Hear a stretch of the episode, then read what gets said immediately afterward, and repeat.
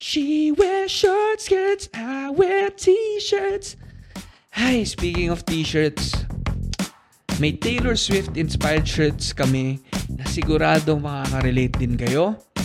May Marupokler shirt para sa marurupok at sa paboritong album, ang Folklore.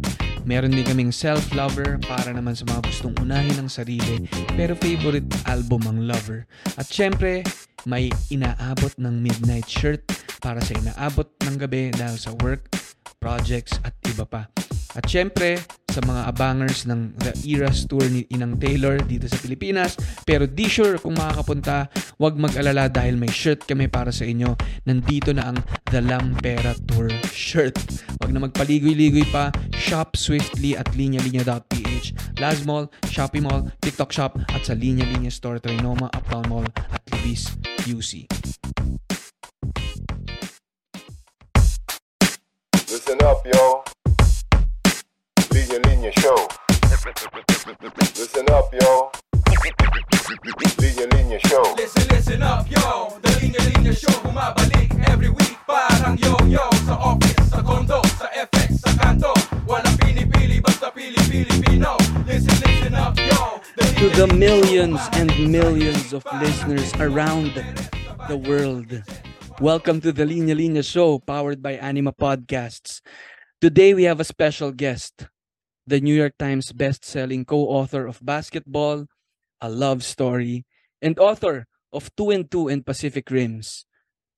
An editor of several magazines and online publications, a former host of a document of a documentary TV series at CNN PH and Nat Geo PH, and currently a staff writer in The Athletic from Michigan, USA, a certified baller, Rafe Bartholomew. Boom! Hey Rafe, how are you, man? Pare, dati pa rin. Ano, ah, at, least buhay pa ako. ah, kasi ah, medyo matagal na ako dito sa Michigan. Mga halos limang taon na. Ah, lumipat ako dito galing California. Pero um, almost na nasanay ako sa sa buhay dito sa Michigan kahit sobrang ah, ano malamig pag winter. Grabe, yung nag-yellow dito hanggang ano hanggang baywang ko. Parang ano di makakalakad. Sobra, sobra. Pero ah at least pwede ano ah, tag-init dito. So ah, we have some months. Uh, Ali, salamat. Uh, it's great to be here. Um, Anak Um, ng kamote. Ang haba-haba ng intro ko na English, sabay nagtatagalog ka pala, Rafe. Hindi naman ako na, hindi ako na brief.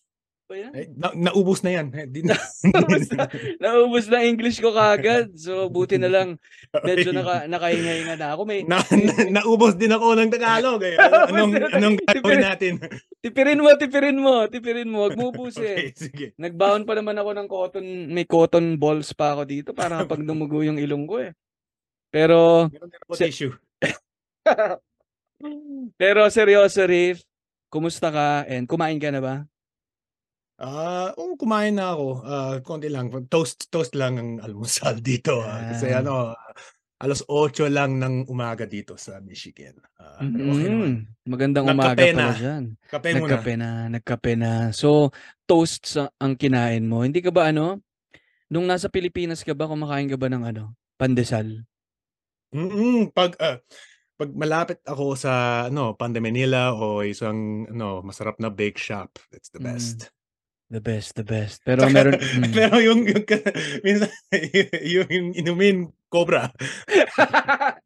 yan ang, yan ang combo dyan. Dir- dirty pleasures one of my my forbid I don't know forbidden but uh si- seryoso uh, mahilig talaga sa ako sa cobra yung yung kulay dilaw. Mas gusto ko yung nasa bote, ayoko ng eh, yung plastic. Ah, Eh, yung plastic bag okay lang pero yung plastic Ah. bottle. eh, So Yeah. 7-Eleven mas ano ah, mahal. Tapos magsustraw ka, maglalagay ka ng straw, no? Grabe, yan ang ano, yan ang pambansang pampagising ng Pilipinas, cobra. No? Makamandag, makamandag na cobra. Yan ba namimiss mo? Ano pang mga namimiss mong ano, pagkain sa Pinas? Oy, kahit ano, ah, lahat. Ah, anong deep dito sa Michigan wala namang taho, ah. Ma Mm. mahirap ano, ma mahirap talagang mahanap mahanap, ah, ang ang masarap na taho.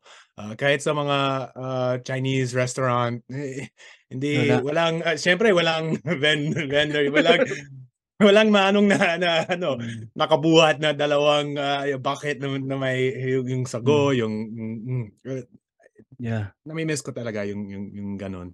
Oo, 'no. Kailan ka ba huling nasa Pinas? Actually, dalawang beses na, um, um, ah, in in 2023. So nung, Hmm. ah, 'pag New Year's or Ju Jan 4, like kakatapos lang ng problema ng kuryente sa sa NAIA. Um, Oh dumating dumating kami ng, ah, fiance ko kasi, ah, medical student siya dito sa States at pero may Hmm. Parang rotation siya, ah, nung January 2023 sa Romblon. So, ah, Hmm. dun kami sa sa probinsya sa Tablas Island, Alcantara. Um, so it was cool, ah, for actually unang beses ko na, ah, tumagal sa sa tunay na probinsya na hindi bakasyon, hindi resort area, parang si simple lang ang buhay. Eh, siyempre ano, dumaan lang ako sa mga ganoong lugar pero, ah, para sa isang buwan diretso, ah, Hmm. eh, at masarap talaga ang ang buhay na gano'n. And then, Hmm. um, ah, bumalik na naman ako nung ano, late March, ah, kasi may Fulbright event, ah, Hmm.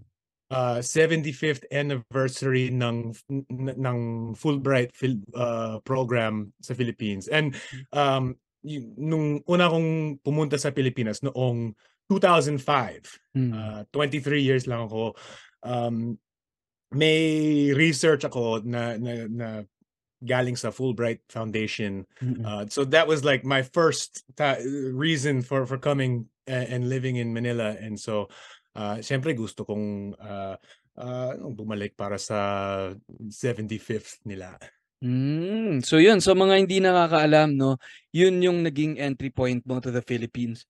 You Mm. were a Fulbright scholar and ano 'no, parang yun yung paper mo, yung to write about, um, the Philippines. Papaano naman naging basketball? Bakit basketball?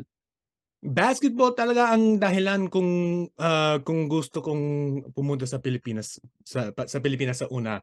Kasi may nabasa akong, ah, ah, libro na may is isang kabanata lang tungkol sa basketball sa Pilipinas. Isa yung yung manunulat taga rito sa taga-States, ah, ah, writer ng Sports Illustrated. Pero yung yung nabasa ko tungkol sa Pilipinas parang, ah, mind-blowing para sa akin kasi bago 'yan, di ko, ah, di ko inisip o naisip na na na posibleng may may may ano, kultura ng basketball sa sa malalayong lungga lugar. Ah, and it was it it made me want to come and study and ano, learn myself and, ah, I ano, swerte talaga swerte talaga na akong, ah, ano, na natanggap ang, ah, Mm. o o tinanggap ako ng Fulbright, ah, Mm. Foundation para sa scholarship. Wow, 'no. So yun yung naging entry point mo to the Philippines. Pero Mm. siguro anong unang impression mo sa Philippines? Sige, siyempre marami ka na ring nabasa about the country, pero nung pagdating mo, siguro first few days mo, ano yung tumatakbo sa isip mo? Oh, siyempre, ah, ah, you can't prepare, ah, as a foreigner, especially lalo na ano, para sa akin hindi hindi ako talagang nakapunta sa mga iba't ibang bansa bago dumating ako sa Pilipinas noong 2005. So, talagang una kong, ah, karanasan sa ganitong lugar, ah, and I think, ah, you know, eh, parang just I felt lost at all the time. You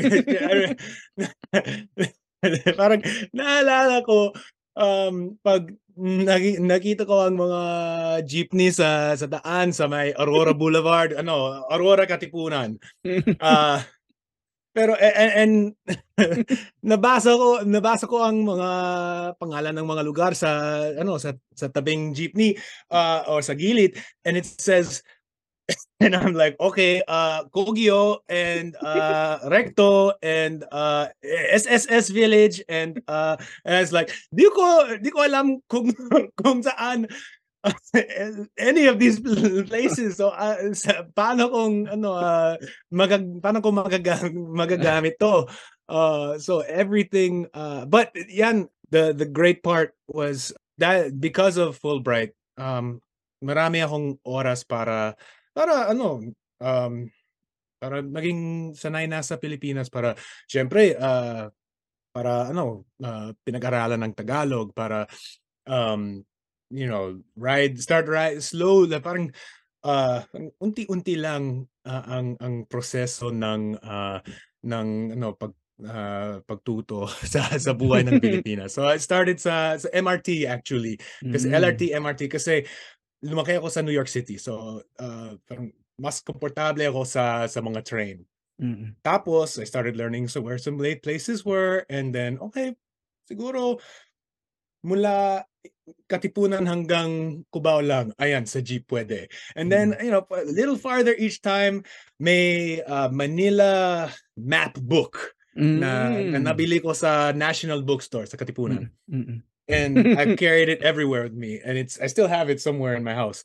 Uh, pero parang gasgas na, but it's it was it, kasi nung 2005 walang Google Map, walang Oo, GPS. nakakainis. Kaya Mm. talagang may grid, may pages. I look up the name of okay, Mandaluyong City. Ah, yan, Libertad Street. Oh, Reyes Gym dito. Okay, go. Um, that was the, that was it. Step by step. Mm. So parang talagang natuto ka, yun nga, step by step literally, ano, Mm-mm, parang mm-mm.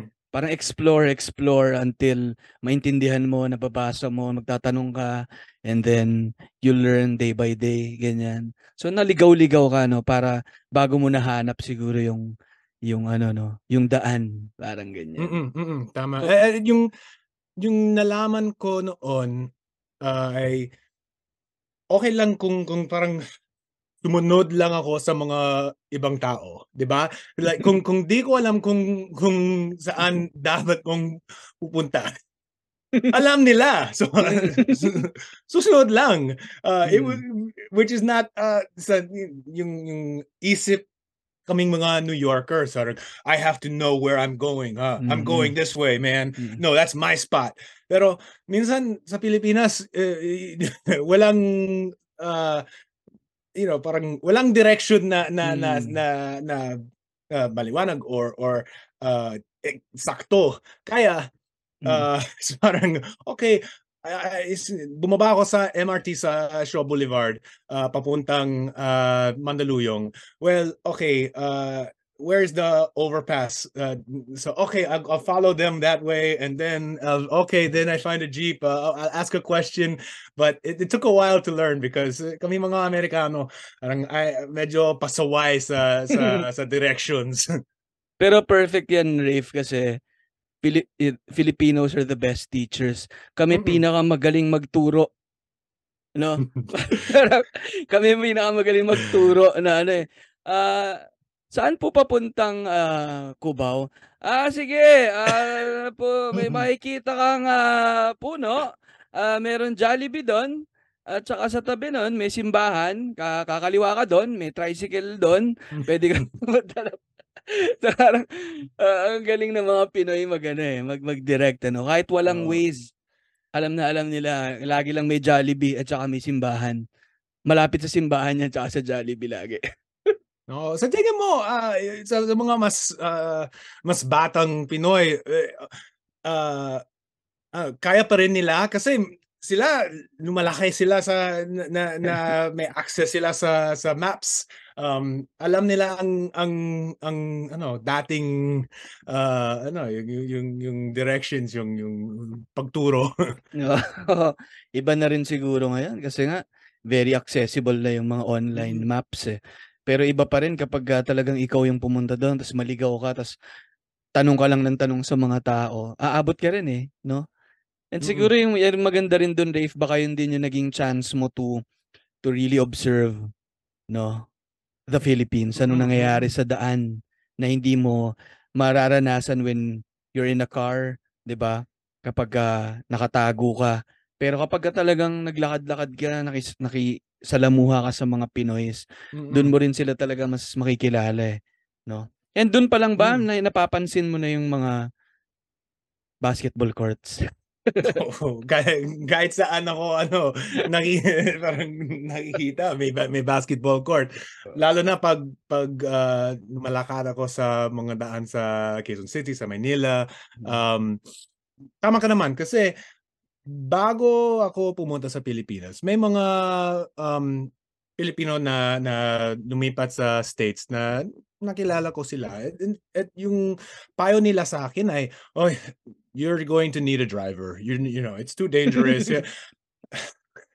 Noon, di ko eh, hindi di ko alam pero ngayon parang nakakainis 'yan kasi minsan the people uh, you know, the the peop- people who have left the country and migrated sometimes will say the worst things about it. Um and uh, at least uh, may may right sila, 'di ba? Eh, You know, Mm. uh, nila. Mm. But give it gives you uh the for a foreigner parang maling is maling akala pag Mm, pag mm. uh, maling akala ko pag pag dumating ako sa Pilipinas but I didn't know I also didn't take it seriously I was like I'm going to Mm. find out for myself yeah, yeah. um and and yes um walking the streets finding my way around syempre um iwa uh, may mga tao syempre lahat ng sa ano sa daan may mga you know sumisigaw sa akin na hey Joe you know, like hey hey bro you know do you play basketball you know kasi I mean, matangkad ako 6'3 ang height ko Mm, mm, uh, mm. and and especially then I did play basketball pretty well. I was 23, right out of college, played a lot, and uh, you know they would bring me into games. You know, I, minsan isip ko ah, sa Robinsons lang, ah, Robin, you know, para ano, uh, plano kong bumili ng uh, you know, ng, ng tinapay. Pero bago, parang nag-intercept ako sa akin or they, they, yeah, the, in-intercept ako and they'll Mm. say, oh sige, basketball na lang. And, and I'm, I'm play, all of a sudden I'm playing, you know, three on three sa, sa kalsada. um, but that, being open to that, I think was very important para sa research ko, para sa uh, pagsulat, para sa Pacific Rims, because yes, a lot of Pacific Rims is about the history, for the formal history of basketball sa Pilipinas, you know, mula sa colonial times hanggang, you know, uh, Kaloy Saga and and all the way up to the present or, or 2007 when the when when I was with Alaska Aces for the for the book.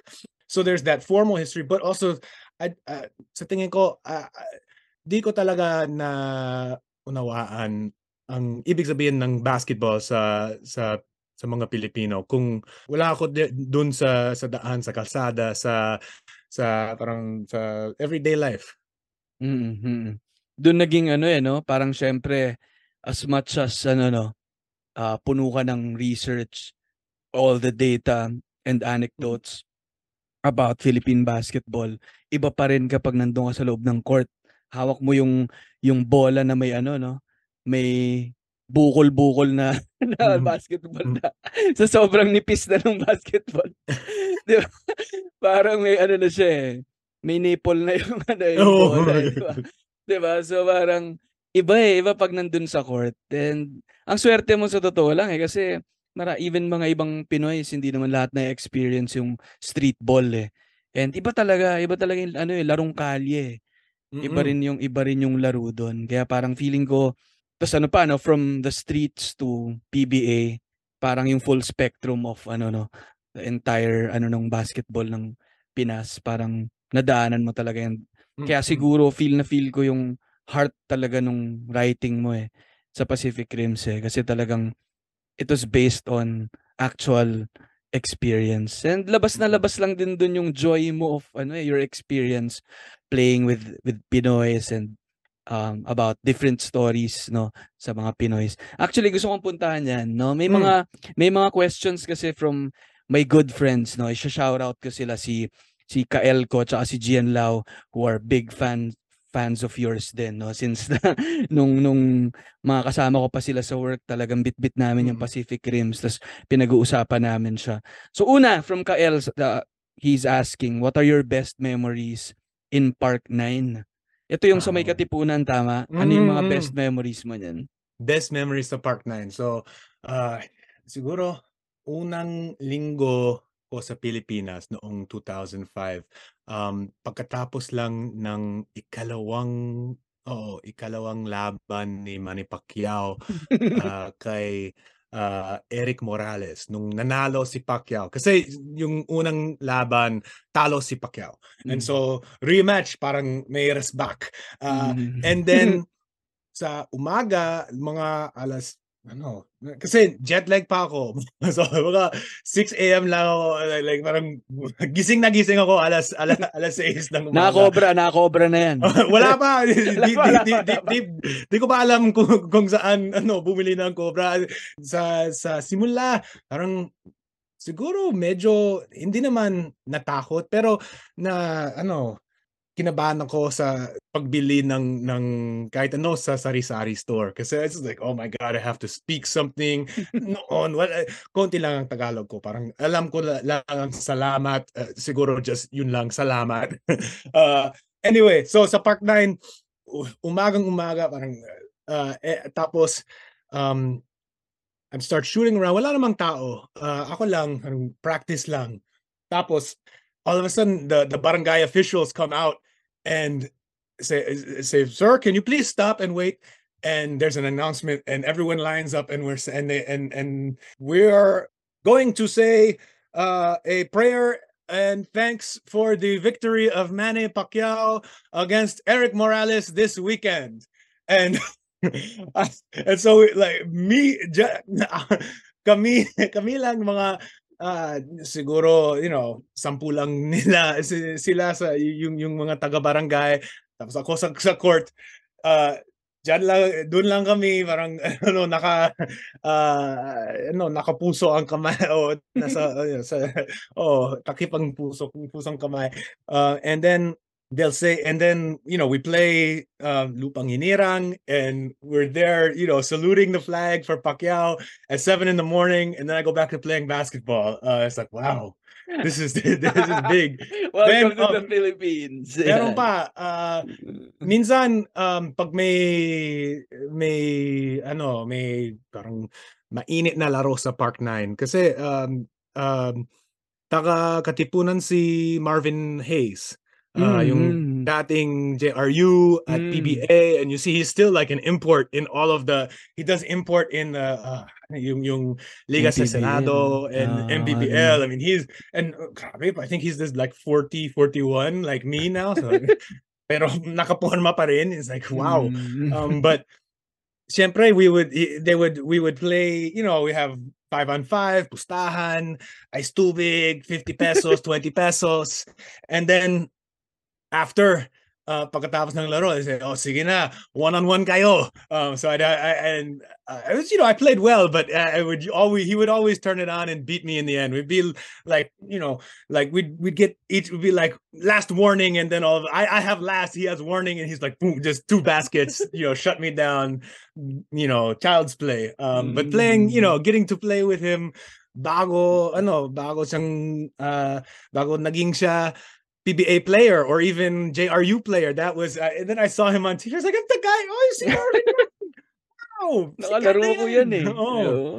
Uh, so playing with Marvin Cruz and then one time, di ko alam kung uh, medyo mm, siguro eh, medyo malagim itong kwento na to pero um you know, yung I was there again early morning shooting shooting shooting practice lang tapos uh, talagang di ko di, di, di malilimutan to. Uh, may you know, may narinig ko ang mga tanod na sumisigaw sa Hoy! Hoy! Hoy! Yan! I was like, what's what's happening? And screaming, and all of a sudden, three guy, three of the the the, the you know the barangay officials are running. Nakabat, they're holding nakabatuta. They're holding their their their their their staffs, and like, oh, oh my god, anong angyari?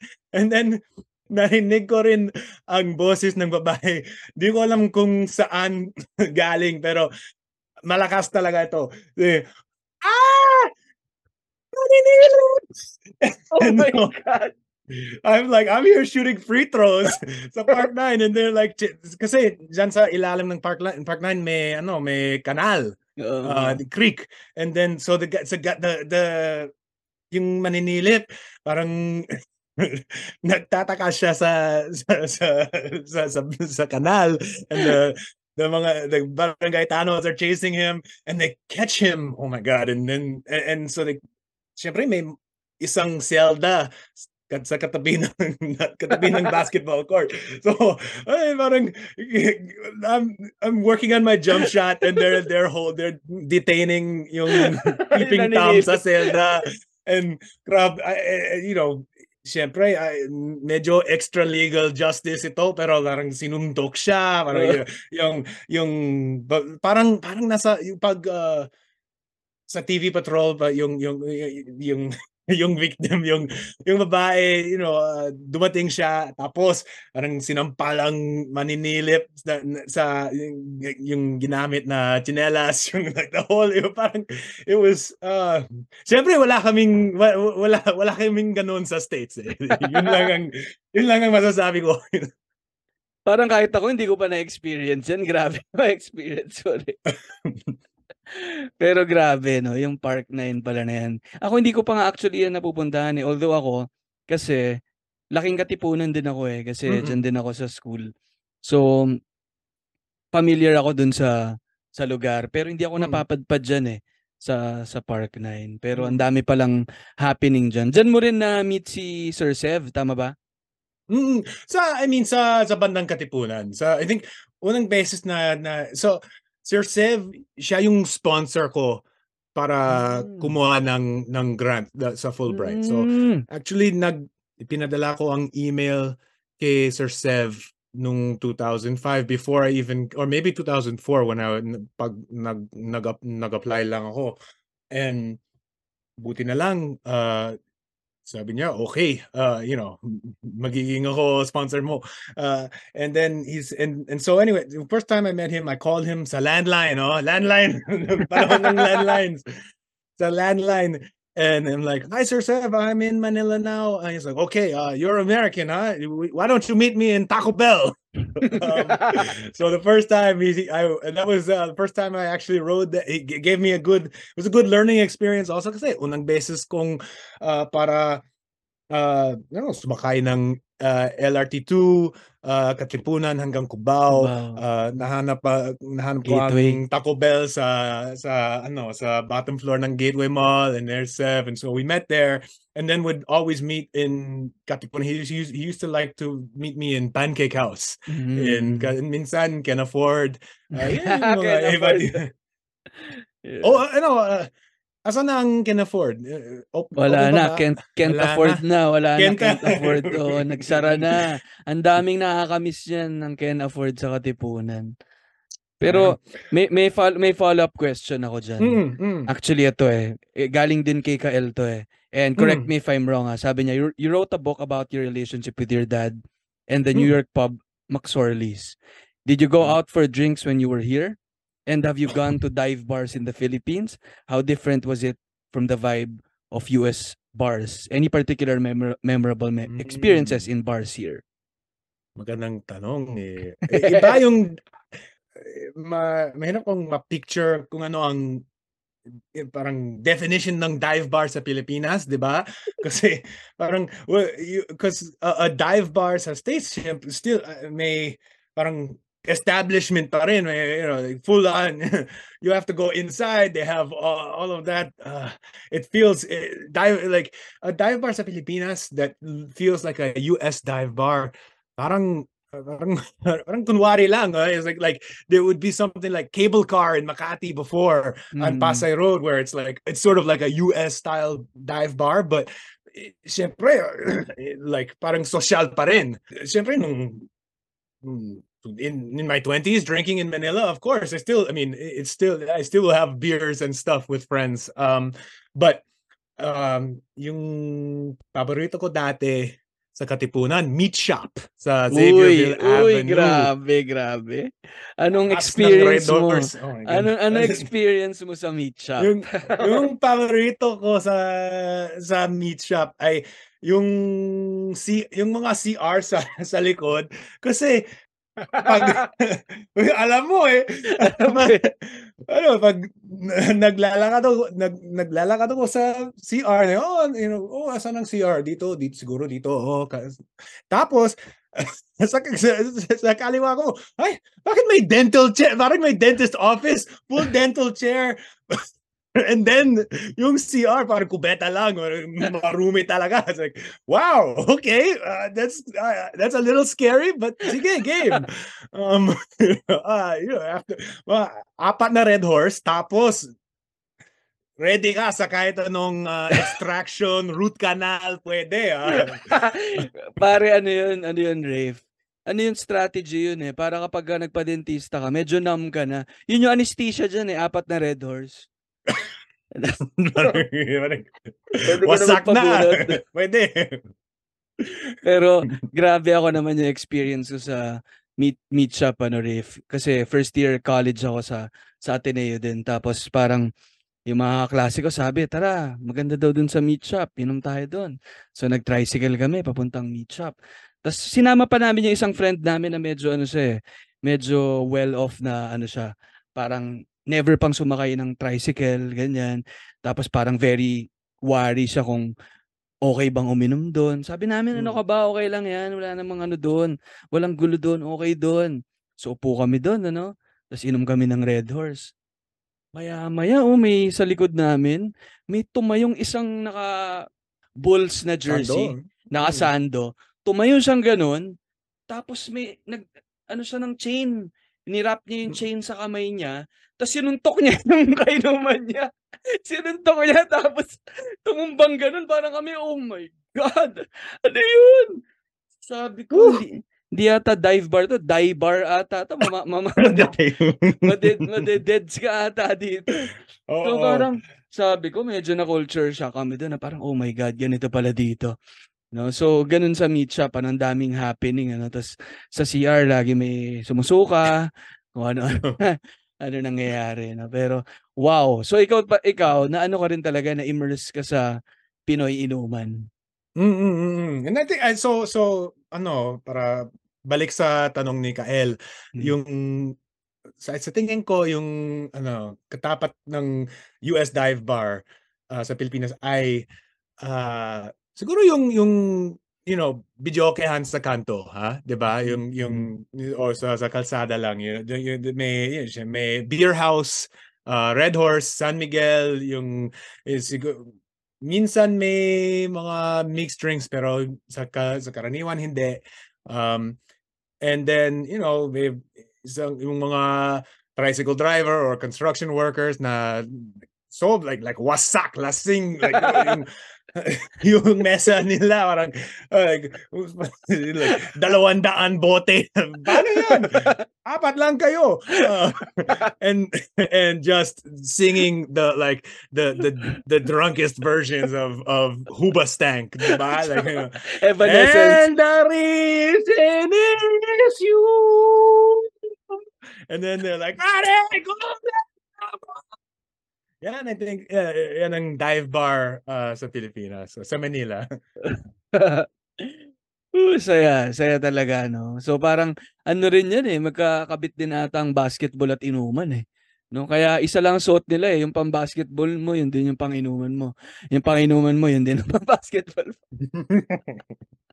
Tsaka yan din mis- minsan ng pustahan eh, no? kung di soft drinks, ano, pang inuman, ano. Ito, ito naman, Rafe, no? from Gian naman. Ah, and ito, gusto ko maging perfectly honest ka dito, ah. Kasi nakwe- nakwento mo sa Pacific Rims na nilagay ni Willie Miller yung edits niya sa paa ng Mm. kakampi niyang tulog. Gaano ka Mm. totoo yan? Gaan. Totoo. Totoo naman. Confirm, kumpirmado. Ah, yung unang nasabi sa akin, yung si si Tony De La Cruz, yung kasi siya yung nangyari yan kay Tony. oh Um, my God, nasa- siya pala.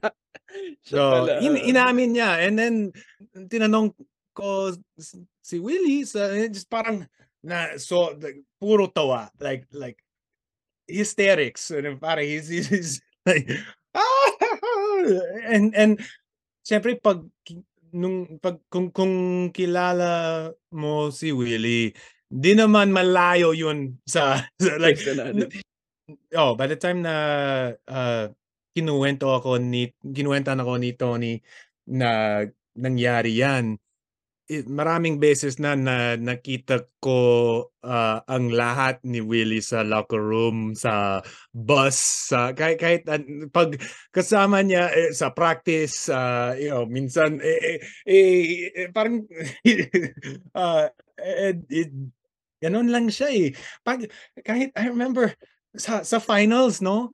Uh, sa finals, pre-game locker room Araneta. MVP siya. Uh, this is one of his MVP seasons. Kasi na, si Coach Tim Cohn uh, has his back to the team. Nasa white na, nasa whiteboard siya. Sinusulat niya ang mga defensive schemes saying, "Oh, you you're going to get Cardona there. Don't let him shoot that. Sh- don't let him go to his right and shoot the hook." Uh, all of this. And then where's Len? Kaliwete ba? Mhm. Um, and so while Coach Tim, you know, is is is there writing, Willie is is looking at me. He's like, he starts. He's like, "Give me the banana, bro." And then you know, I'm like, "Pay attention, bro. You're they're about to play in the finals." Like, wag na, wag na, okay lang. He's like, and I'm giving him the. It's like he, he like gets me to give him the banana under the table. then he's just like, like and then he's like he didn't eat it right away. He was making some gestures. Uh it's just uh Yeah. anyway. He, and and oh and alam na ni Coach Tim na ganon ganon si Willie. Uh and he's okay with that. He that was how he believed he had to to coach a player who was so talented but also had a very wild personality in the sweet in a good way. Not kasi may mga manlalaro na na, na sobrang wild na parang um naging problema sila kasi hindi sila mabait minsan. Si Willie lagi siyang mabait, like like sobra. Um and so it it was all of his antics lahat good-natured, um in good fun. And syempre may kung I, I think siguro kung ginawa ni Willie yung prank na are niya sa sa sa paa siguro um if he did that to an import um that would be a problem pero alam na eh, eh, alam na alam na niya na na, na, na hindi dapat di ba he, he knows how to, to deal with people he treats he has different jokes for different for everyone who is for what they can handle but oh totoo naman yung kwento yun, ah, yun, yun, yun, yun, confirmed na. At totoong nangyari yan. And si Rafe, no, witness siya. And ang tanong natin kay Rafe, ano, anong itsura ng Willie ni Miller? pang-import ba? Pang-import? Ah, uh, syempre, ano, I, I would always look away, you know. Ayokong, ah, yeah. tutukan. Ayaw mo tutukan. Oo. Baka, bawa na mangyari. Bawa na mangyari. Anyway, daming ang daming kalokohan for sure, no? Hindi ng mga hindi nakikita sa sa locker room, ano. So parang siguro na-imagine din ng mga tao puro puro seryoso, no? Puro mga macho yung nasa loob ng ng locker room pero marami ring kalokohan talaga. Pero baka Mm-mm. pag gagawin mo ngayon yan, baka hindi na acceptable yata yung mga Mm. ganyan. baka ma-post si si Willie diyan ano. Pero wow, grabe, no. Yan, yan ang mga memory. Yan ang mga kwentong Willie Miller. Nakakamiss din yung mga ganyang antics ng mga players ano. Ah, for Mm. sure may mga ganyan pa rin naman ngayon. Eto, may isa pa akong question, Rafe, ano. Mm. Ito naman, medyo papunta tayo sa ano, sa so nadaanan na natin yung konti yung journey mo, etong mga kalokohan sa sa basketball din ano. Pero eto, no, lalo na habang nag-uusap tayo ngayon kasi naglalaro yung Philippines at Cambodia. no? Medyo tambak tayo kanina, hindi ko alam kung nakahabol na. Pero ano, the Philippines, sabi rin ni Kaelto na the Philippines is currently at number 40 if I'm not mistaken no, sa FIBA Mm. World Rankings. Does it reflect where we should be? Should we be higher or lower? What can be done to rack up wins and get higher?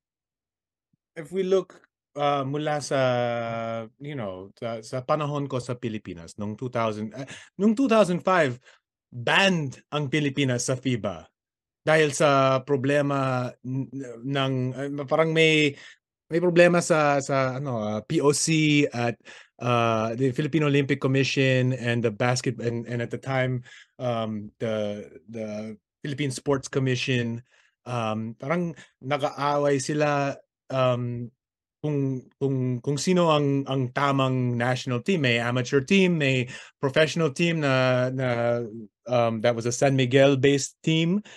And uh, sabi ng FIBA oh, sige ano layas na kayo you know balik kayo pag you know inayos na. And so they, Mm. they like they're like ayusin ayusin mo ayusin, ayusin nyo ang, ang mga problema mo nyo and then come back and play. So if you think it coming from that point nung 2005 as in there I remember mm, you know the Philippines was hosting the SEA Games that year at walang basketball sa uh, sa sa sa, sa SEA Games kasi walang koponan ng Pilipinas. Paano yan?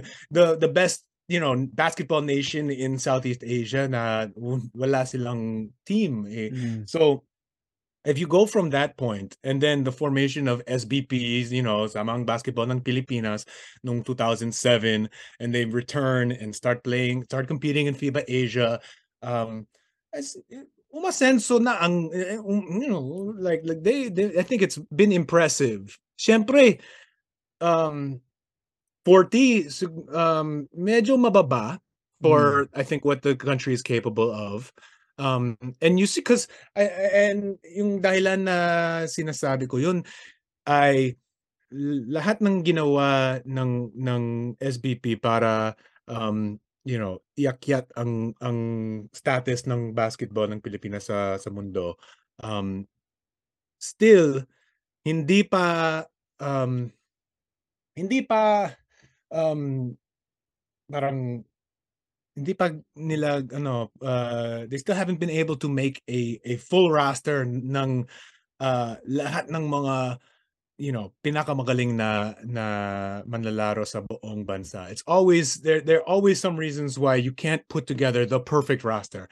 And Mm-mm. sa sa katunayan lahat ng bansa may mga ganon problema. Like eh, national team basketball you know, the- the FIBA basketball is not as uh as is often not as well uh, uh you know it's not as clean as professional league basketball kasi those teams are together all year long. They practice a lot you know kabisado na ang lahat ng mga play yung mga depensa may scheme uh komportable ang mga manlalaro sa isa't isa uh, sa national team may mga eh, isang buwan lang kayo you know they, they have to to to practice to learn each other and then they play four games and you're in and out you know you know uh, matatapos yan mabilis.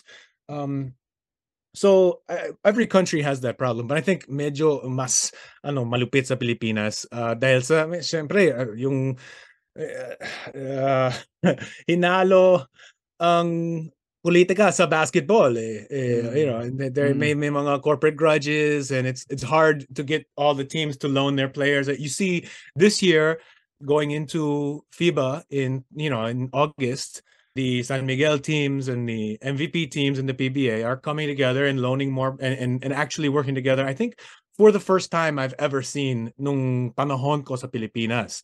Um so that's great you know that that means they're giving the the country will give itself the best chance to represent itself well safiba uh, come August. Pero um so I think 40 is they, they can get higher pero Mm.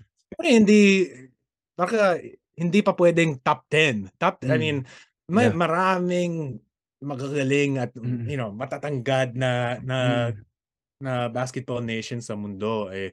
So I think siguro top 25 ang ang tamang Mm. Mm, ah, mm. ang, ang tamang layunin siguro. Mm, mm. Yun, ganda. No, S- ito, kung ano, may top 5 players ka, first 5 mo na na lineup natin, ano yung ideal lineup for you at this point? Ano? Oh wow. I have to look at the so even also with eligibility Mm. um so okay mm, make it easy. Kailangan ng gilas si Kai Soto kahit uh in, you know eh, whatever you say uh his size makes elevates the team and he he gets easy points is something kasi pag 7-3 siya may putback may easy dunk may dump off you know lahat. Um and and when you watch international games yung mga uh, iba't ibang manlalaro sa Gilas si you know pag Kiefer, Terdy Ravenna, Ray Parks, Dwight Ramos, uh, Malonzo, they're they sometimes they're working so hard para uh, para you know just to shoot para to get off the shot lang top and then on top of that para ano pumasok yung yung bola Mm, so mm. they have to take really hard shots because of the level of competition si mm. Kai pwedeng you know he, he'll fall into you know double digit double double just by being on the court. Um and, syem- and also kasi parang wala uh, walang uh matangkad na na naturalized player yung Gilas para it's, it's, it will be either si Justin Brownlee or siguro si, si, si Jordan Clarkson. Um uh, tingin ko mas gusto ko si, kung si Brownlee para sa Gilas uh, kaysa sa kaysa kay uh, Clarkson. Kasi kahit kahit NBA player si Clarkson um I think the the the roster knows Justin. They play so he plays well with them. He is a eh, look Clarkson is a great great scorer. Grabe ang galing niya. He he, he baka uh, naka 40 points you know he could score 40 in every game.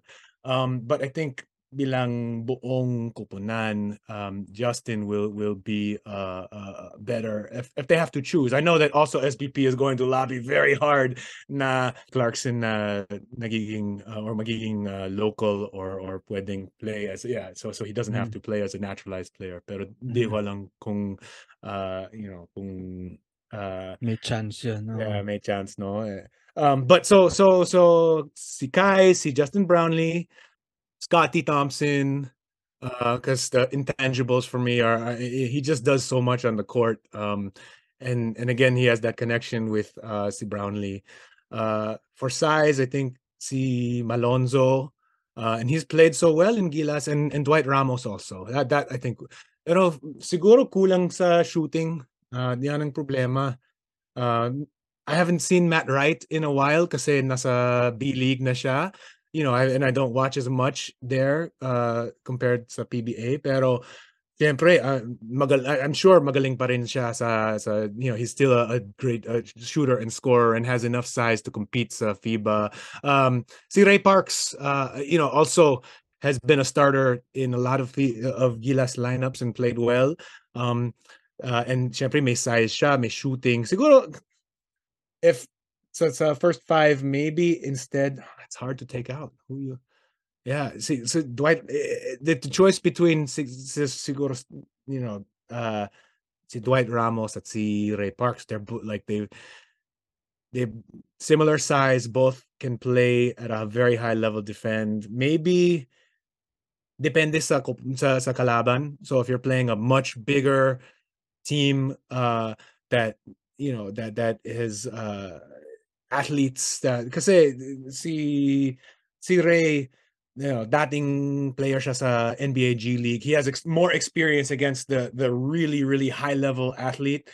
Um although syempre si Dwight kaya pa he he also you know he played college in the states. He's not he's not afraid or but see see Ray he, he got he got to that even higher level. So maybe against a team that's going if you want a defensive stopper so one on one you'll you use Ray. Pero sa team game grabe ang galing ni Dwight you know uh, um yung court sense niya mataas talaga eh, yung basketball IQ he makes winning plays. Yan so first five first six yun grabe. Mahirap mahirap ang eh, yan ang dahilan na na may ano ay ayokong ah ah ah, Mm. ano ah, Pumili, oo.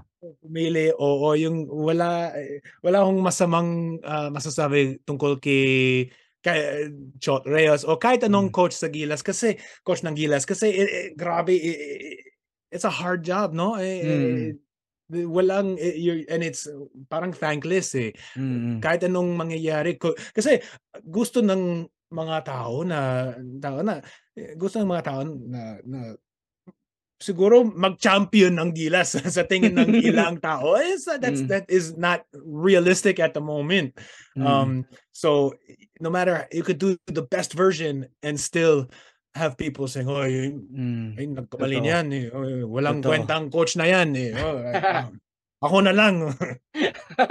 Pero don't worry, Rafe, ano, sa mga hindi nabanggit ni Rafe na players dito, if you guys are listening, feel free to message Rafe at tanungin sa kanya, bakit di mo pinili, Rafe?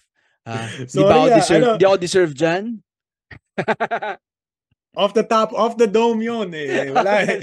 Di ako, di ako prepared, di prepared. Oh, wala akong wala ako wala akong nababasang ah, gilas pool para para Oo. Si, para- ano, so- sino Rafe ang coach? Ay, ah, grabe ang hirap talaga ng ng ah ng trabaho na 'yan. Yung sa tingin ko okay naman ako kay kay Chot. Ah, I think eh, kasi siguro kasi um kasama ako ng Gilas pa bilang reporter nung 2014 bago yung World Cup. Um sum, uh, like um sumama lang ako sa kanila sa Miami para ah, gumawa ng ng ah, article tungkol sa training nila ah, yung panahon ni Blatch. And nung uh, syempre ibang team, ibang panahon, you know, it's a different uh, lahat ng mga yung sitwasyon eh, eh, iba. Pero yung na nakita ko na na nalika ni, ni coach ni Chot ang kultura is uh, they, they, that team Mm. really bonded with chemistry and he's good at that he's that sort of leadership is his specialty at syempre may mga malalakas na leader sa sa court ah. si na ano si LA Tenorio was on that team si Jason Jimmy Castro. Alapag Jason Castro so those three I mean great point guards but also great leaders like the the Mhm. team rallied around them um so it was eh, that that they, they need that but I think Chot is is good with that and even though ngayon parang minsan eh, medyo gasgas na yung yung ah, hashtag puso Puso. it's ah. like you know Kulang- kulang ang puso lang, no? oo, Ah. siguro played out na may mga taong na feeling niya nila ay corny na yung yung puso-puso dapat you know panalo na lang um but you know that at the time it really it, even if i i would some of it, it it will you'll sit there in the team meeting and it will sound like ano ba yan parang leadership seminar na to like like self-help lesson you know some of the stuff it sounds like it's not that impressive but then you see how it, you know that's the thing a coach does not the actual words are not always the most important thing it's the connection and if the players believe it and will play around it then ayan, that's all you need. Um and there are always um other you know eh, eh, the, the tactics will always come from you know he- Chot is he likes to share with other coaches you know coach Tim now he'll say you know you know you know sayo na lang yung not hindi lahat sayo na lang pero Mm. like you know uh, tumulong yeah yeah tumulong ka na lang sa Mm. depensa he'll say to, to coach Tim and he Mm. had coach Tab doing that in 2014 I know I know alam ko naman na maraming uh, basketball fans sa Pilipinas na Mm. um na mas gusto nila si Coach Tab, uh, Coach Tab Baldwin, who I I I I think is a great coach and his track record is incredible. Um, I think na he, he, he- I guess he and he did such a great job with with Gilas in that short time nung pandemic. But uh, look, if he does, if if, if he cho- if he had to move on and focus on Ateneo, there's uh, you know eh, you have to you have to go with that, and it's it's also hard na yung yung to get uh the buy-in from all the pros kung college coach. Kahit alam alam Mm. nila na na magaling talaga si coach Tab. Like it's not a question of oh does he know? Is he good enough? But you know it's a different the- kasi yung PBA players are sobrang uh, sikat sila. So, lalo na yung mga you know Gilas level na PBA or now B League players like they're among the most famous people in the country and that's you have to be a you have to be willing to um compromise a little bit and and sometimes and and I think Chot understands that well. So okay naman ako kay Chot. Um I think the problem is not uh, when when Gilas underperforms. I don't I don't think it's the coach. It's because kulang sila sa sa oras para para sa Mhm. training because they're all in their PBA games and their B League games and kahit saan sila naglala, naglalaro sa bilang professional and so they don't get enough training time and then they all of these factors line up and then it makes it you know the the, eh, the, product we see at the end siguro it will look like oh they're not that, that scheme is not complicated enough they're not tactically ready um but is that sometimes that's the coach's fault sometimes it's not kasi the coach you know kung wala naman silang oras para para you know para uh, you know to, to para uh, natutunan ng lahat ng lahat ng manlalaro kung anong dapat nila gawin sa sa bilang sa sa sa bawat sitwasyon sa court. There's not much you know it's like it's it's it's a very hard job Mm. Very complicated talaga tong question. apologist pero- apologist ako I pero- apologist apologist Ah, pero sa mga lis- listeners natin, sino yung top 5 nyo? Kung meron kayong top 5. Share nyo rin sa amin ni Rafe. Baka ma-consider din natin. Ma- ma- ma-discuss din natin. And siguro syempre, best of luck sa Gilas team natin. ano Para naman ah, dito sa upcoming na FIBA World. maganda rin yung maging ah, laro natin dyan.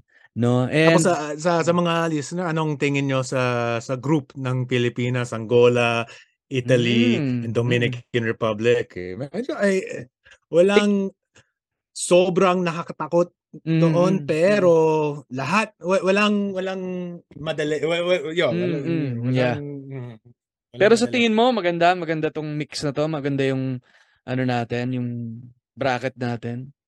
Eh depende naman sa sa roster ng Dominican Republic kasi kung Si Towns. Ah, oh, si si si Carl Towns at uh, Al Horford siguro ah, may mahirapan diyan. Mm, mm, Um wala sila, you know, then I think it's it's it's more of a game.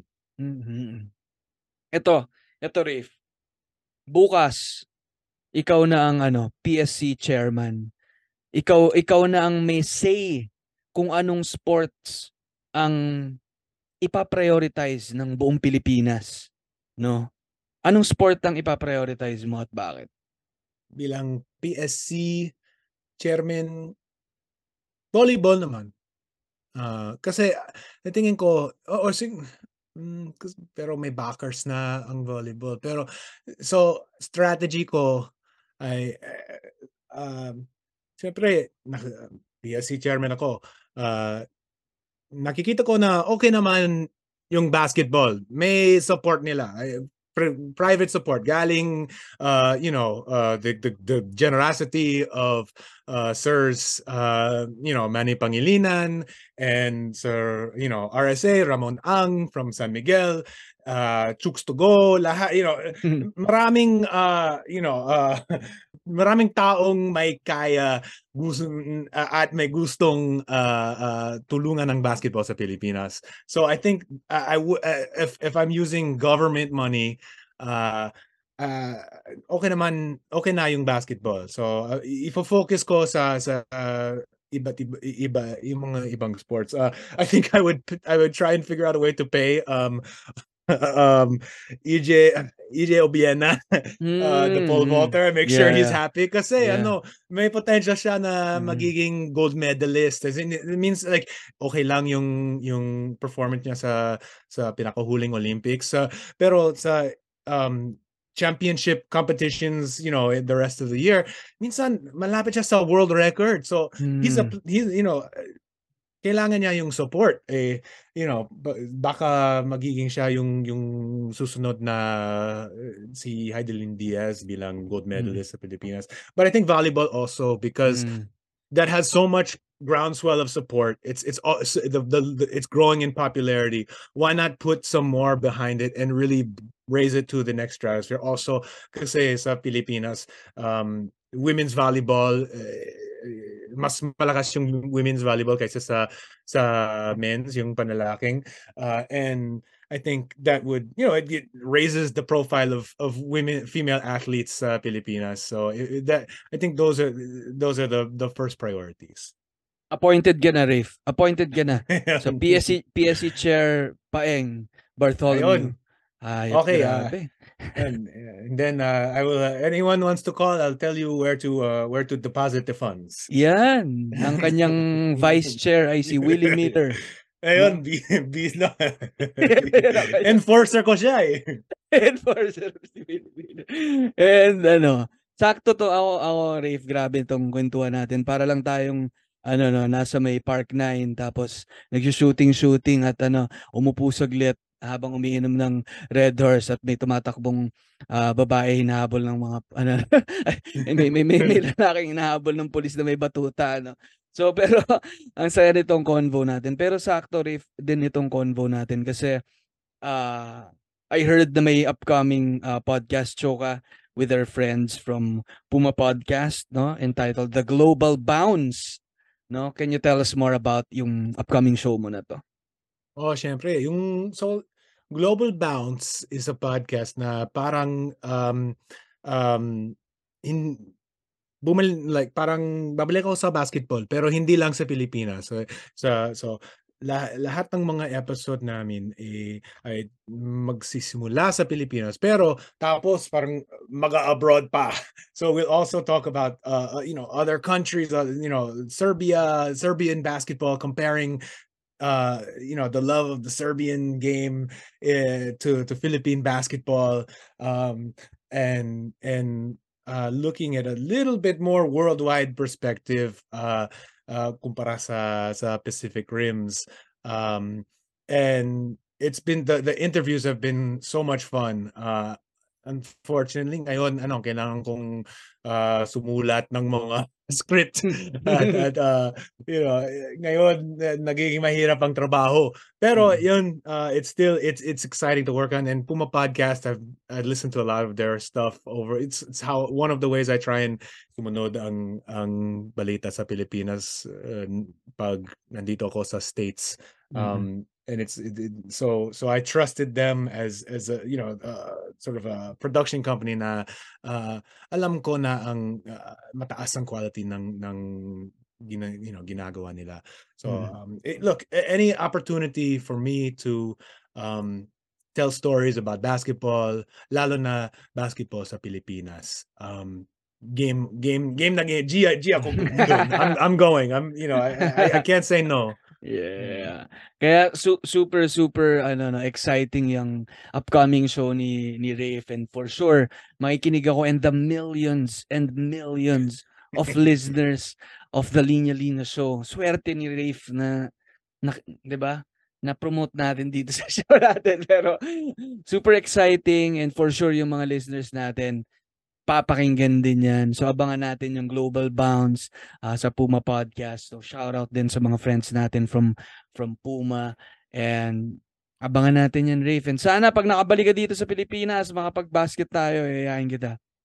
Game, game. I, I, I always play and I think ano, may plano akong bumalik para sa FIBA sa eh, pa- sa August. So Mm. sana naman eh eh, know, like uh, kailangan kong kumuha ng credential para para ah, para pumunta sa MOA ah, Mm. eh, at ah, manonood ang ano ang Gilas. Yun. And ano, nagulat din pala ako kanina guys, nilabas ni Rafe yung linya-linya shirt niya. Apparently, may linya-linya shirt si Rafe. Tingnan, na, umabot na ng Michigan tong t-shirt natin. Ayun. Boom! Oh my God, ano nakalagay? Yan, ita. Nothing compares to you. Ah. Ang galing, grabe, At grabe, ayan, grabe. yung dati kasi pag nasa Pilipinas ako, ah Siyempre, pumasa, pumapasa ako ng maraming oras sa sa mall, parang mm, gumala lang, ah, pasyal lang. Eh, tapos, ah, yung stall ng linya-linya, la, natuwa talaga ako, ah, talaga ako sa sa mga ayun, yung, yung nakakatawang ah, phrases, ah, yung yung Mm. lahat eh, So uh, I'm all, it's always I'll spend like 10 minutes looking sa sa linya-linya At ah, yan ang mga yung, yung pasalubong ko para sa mga kaibigan ko dito sa States. Kahit di niya ah, di di niya di nila uh, may maintindihan kung ano ang ah, ang sinabi nung yung yung sulat sa mga t-shirt o book. ah, I'll still give it because para, para sa parang para sa akin lang yung yung regalo. gusto ko naman uh, favorite uh, note you, I, I remember you I like the I had a notebook yung the camp cramming was a good one. ah. Sakto, ilalabas ulit namin yan as a shirt, yung camp cramming, no? Nakakatawa yan. Pero siguro nung bumibili si Rafe dun sa linya-linya store, no? Tapos binabasa niya, tapos tumatawa-tawa siya. Siguro yung nasa isip ng staff namin, naiintindihan kaya ito ni sir? Ba't kaya siya tawa-tawa? Naiintindihan niya ba yung mga binabasa niya? O tumatawa-tawa siya? pero, pero nakakatuwa naman, Rafe. And ako, share ko lang rin pala, Rafe, ano, naalala ko lang, 2019, Mm. minessage kita. Oo. Naalala mo ba? Mm, birthday message. Oo nga, hindi ko mahanap kung saan ka nag-reply kasi I was searching for sa me- sa Messenger. Hindi ka doon nag-reply eh. Sa email Talag- hindi rin. Pero sabi ko, nag-reply ka, tapos pinrint ko, tapos niregalo ko sa kay Jim. Si Jim yung business partner ko dito Mm. na may podcast din. Niregalo ko sa kanya yung then new book ni ni Rafe na ano no na anong tawag diyan? Ah, basketball, a love basketball, story. a love story. Tapos pinrint ko yung, may print out ako ng reply niya, pinasok ko sa loob. So, yun yung gift ko kay Jim. So, mukhang ano eh, noon pa medyo nagko-connect na pero ngayon lang ta, super happy to finally talk to you and makakwentuhan ka with with basketball. And ako yung pinaka-thankful ako sa iyo, Rafe, na natuto ka magtagalog kasi hindi hindi dumudugo yung ilong ko ngayon. Thank you so much, no? Ang laking ginhawa. Well, oo, salamat, salamat din sa sa iyo sa lahat ng nakikinig kasi alam ko naman na hindi na ah, ano kasing ah, kasing galing ang Tagalog ko kaysa sa dati. Ah, minsan medyo baluktot o hindi hindi na tama yung yung grammar na ginagamit ko. Pero ah, yung ano, ah, kailangan kong bumalik lang sa sa Pilipinas para para i-refresh ah, Medyo lahat. maano, ma-twist ulit yung dila mo, mabalik ng Oo. konti sa Tagalog. Tama, tama. ayun, ayun, ayun. Pero thank you so much again, Rafe. Super enjoyed this. Can you invite lang yung mga yung mga listeners natin siguro to ano pa yung ibang ginagawa mo aside from yung sa Global Bounce? Can you invite them lang? Yan. Oh, siyempre. So, uh, uh, in, isa pang beses yung Global Bounce powered by Puma Podcast. uh, yung unang episode namin uh, ilalabas yan sa June 14. Uh, and then we'll run through FIBA-ish. Um, and then, um, siyempre, uh, kung gusto mo, gusto nyong ano, sumunod sa akin sa social media, Rafe Bugs, Rafe Bugs, B-O-O-G-S sa Twitter. Uh, tapos, syempre, yung Instagram is the medyo bastos na handle na uh, yung yung uh, yung nickname na ginawa na uh, na nabigay sa akin ng mga uh, manlalaro ta- sa sa uh, Alaska Aces nung 2007 um Tio Paeng uh, minsan uh, they'll say uh, Chu Paeng but uh, Tio Paeng sa sa Para safe, para safe. Instagram. Para safe, para para safe. Um but uh so so yan, um Instagram Tio Paeng, uh Facebook Rafe Boogs, uh a few Pacific Rims and uh and two and actually two and two meron pa sa mga national bookstores so baka kung kung Mm. gusto kung may gustong uh, uh basahin doon uh you can still um but yeah that's all uh and and thank you uh, i mean uh, it's it's I- i've been a fan I, truly a fan of linea linea both the brand and the podcast for a, a while now and so if and and uh to to get to talk to you ali is a, it's a real pleasure Maraming salamat, Rafe, no? And God bless you sa mga ginagawa mo. Sa, sana hindi ka magsawang magkwento about the Philippines and the, and Philippine basketball, no? hindi posible Hindi, hindi, uh, hindi posible. Nandiyan na eh, mukha nasa dugo mo na eh. No? So, sana magtuloy-tuloy lang. Abangan namin yung mga work mo. Again, thank you so much, bro. salamat din sa'yo